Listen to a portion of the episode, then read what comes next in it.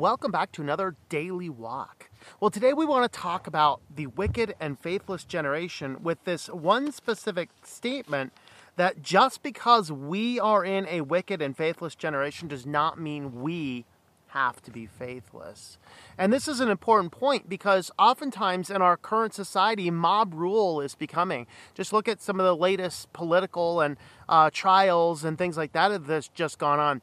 You have a lot of people in corporate media are stirring up frenzies among people. They have everybody convinced that uh, that a, a kid in self defense, well, a kid flat out murdered a bunch of people of a different race when in reality he was literally confirmed by jury trial now, found self-defense and everybody was of the same race. And it was funny but but here the mainstream media and the corporate media they just keep on harping on the same thing and it causes this this stir up it causes this consolidarity with hating this. Meanwhile at the same time just 2 days after that event you have some crazy guy that comes down, plows through a parade, killing a bunch of people, including children, and they don't want to report on that because it goes contrary to their narrative.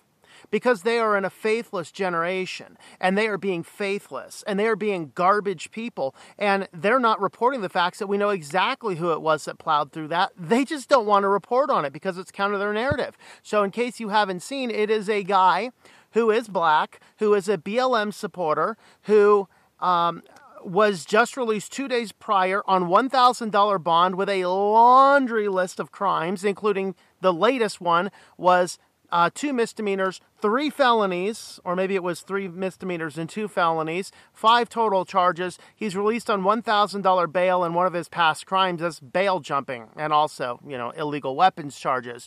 Let him go. He ends up killing dozens of people Uh, or killing several people, injuring dozens and dozens of people, because we're in a faithless generation, and the people who are supposed to be telling us about what's going on in the world are more cared about their political agendas, because it's a faithless generation.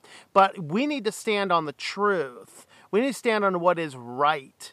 And the faithless generation is going to be the thing that destroys you, or it's going to be the thing that makes you, depending on which side you stand upon.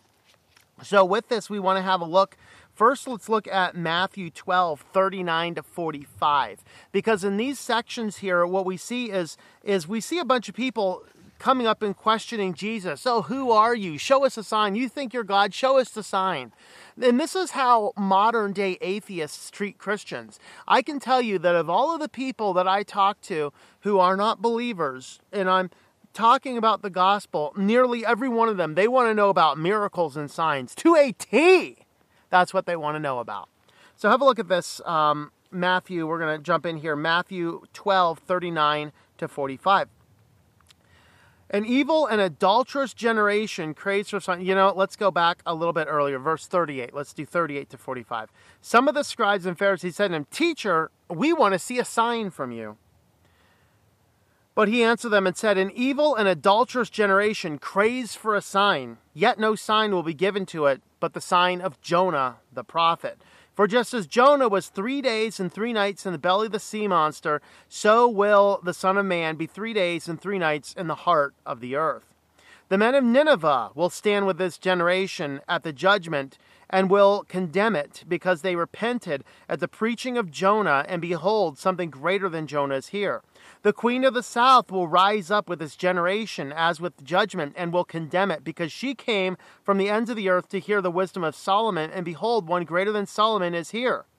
Now, when the unclean spirits go out of a man, it passes through waterless places, seeking rest, and does not find it. Then it says, I will return to my house from which I came, and when it comes, I will, I will find it unoccupied, swept, and put in order. Then it goes in and takes along with it seven other spirits more wicked than itself, and they go and live there. And the last state of the man will become worse than the first, and that is how it will also be with this evil generation. Now, one of the parallel passages, I believe it's one in Luke, also brings up Sodom and Gomorrah will stand in judgment over this generation. Okay, wow. When Sodom and Gomorrah are your judges because they are perceived righteous compared to your godlessness, that is a faithless generation. And we, in our experiences now, we have to understand that we are in this faithless generation. Now, we can be, well, do as Romans do and engage in it, but no, we are commanded not to do that. And we're going to look a little bit later at a verse from Ephesians to talk about that. But I want to unpack some of what's going on here the scribes and the Pharisees, they want to hear a sign. They, they want they want to see a sign. He says, No, no sign's gonna be given except Jonah. Well, Jonah's in this in this big fish or the sea monster or the whale, whatever you want to call that big thing it is. He's in this for three days, three nights. This is like Jesus who's gonna be in the earth for three days and three nights, and then he's gonna rise.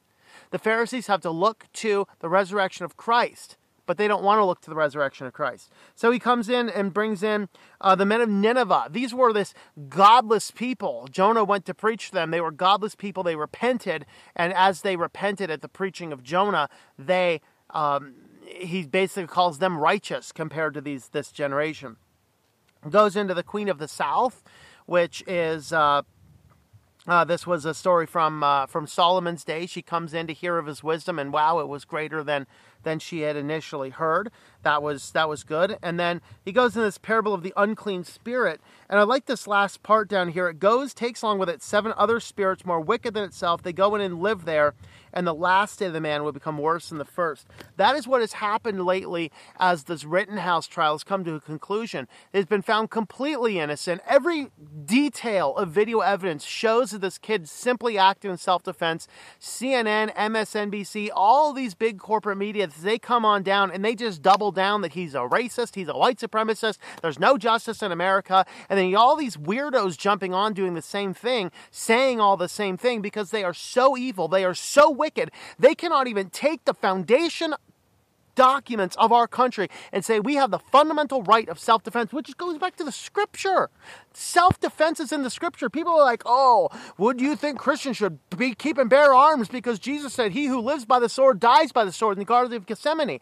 Yeah, you know what? Live by the sword, die by the sword means you're running around looking for violence. It is literally the point of the people who are in these involved these cases. Look at this, look at the people Rittenhouse shot. Every one of them had a laundry list a laundry list of crimes. These are people who lived by the sword. Guess what? They died by the sword.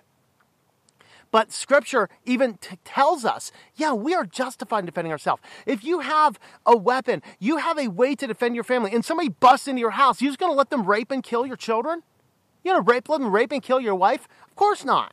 And you're justified in self defense. But these people don't want there to be justified in self defense. They want lawlessness, they want chaos. Okay, the section in James 3, wisdom, um, wisdom from above is first pure, then peaceful, gentle, reasonable, full of mercy and good fruits, unwavering and without hypocrisy. That is wisdom from above. But earthly wisdom is evil, natural, and demonic, it says.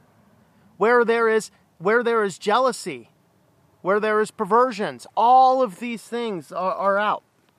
All right. And so what we're looking at here is this perverse generation is causing this growth of these further perverse generations. The fact of the matter is, though, we need to come in and we need to look at the world and say, no, I'm going to be faithful to the Word of God. That first means you got to read it, you got to understand it. Every year, guys, don't make excuses. Every year, read this. We're coming up on a new year. Dedicate yourself. Beginning the first of this year, do you realize 10 to 15 minutes a day in this reads the entire thing all the way through? You have got to understand this to live by it. Jesus says, I believe it's in Luke, I didn't grab the verse, why do you call me Lord, Lord, but do not do the things that I say? This is what he says. And we're going to look at the, the next section we're going to have a look at here, which is our, um, our admonishment to, to not do any of this. And we're going to look at Ephesians chapter 5. Ephesians chapter 5, verses 11 to 14. Do not participate in the unfruitful deeds of darkness, but instead even expose them. For it is disgraceful even to speak of such things which are done by them in secret. But all things become visible when they are exposed by the light, and everything that becomes visible is light. For this reason, it says, Awake, sleeper, arise from the dead, and Christ will shine on you. And uh, as I was reading that, it was brought to my memory John, where he goes in into the back. This is the judgment. John 3, uh, let's do 19 to 21. This is the judgment that the light has come into the world, and men love the darkness rather than the light, for their deeds were evil. For everyone who does evil hates the light and does not come to the light, for the fear of his deeds will be exposed. But he who practices the truth comes to the light, so that his deeds may be manifested as having been wrought by God. You come to the light. You come to the truth. You stand firm on what is right and what is true. Cast aside all of this nonsense. Cast aside the faithlessness. Don't look at the faithless generation and the wicked corruption and go, well, uh, you can't beat them, join them. Let's just go ahead and participate. No, don't do that. Don't do that. You do what is right. You to be faithful in this wicked and perverse generation.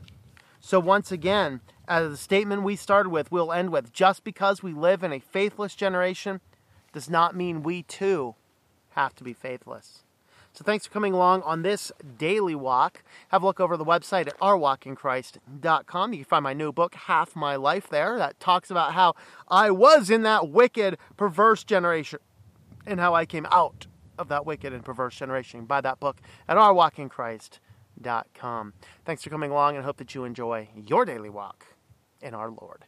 Thank you for tuning in. Our Walk in Christ podcast is a listener supported presentation.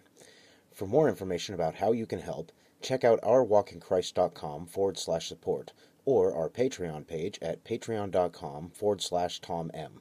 That's T O M M. Digital and paperback books are available on several online bookstores or at our website. Once again, the website is ourwalkinchrist.com.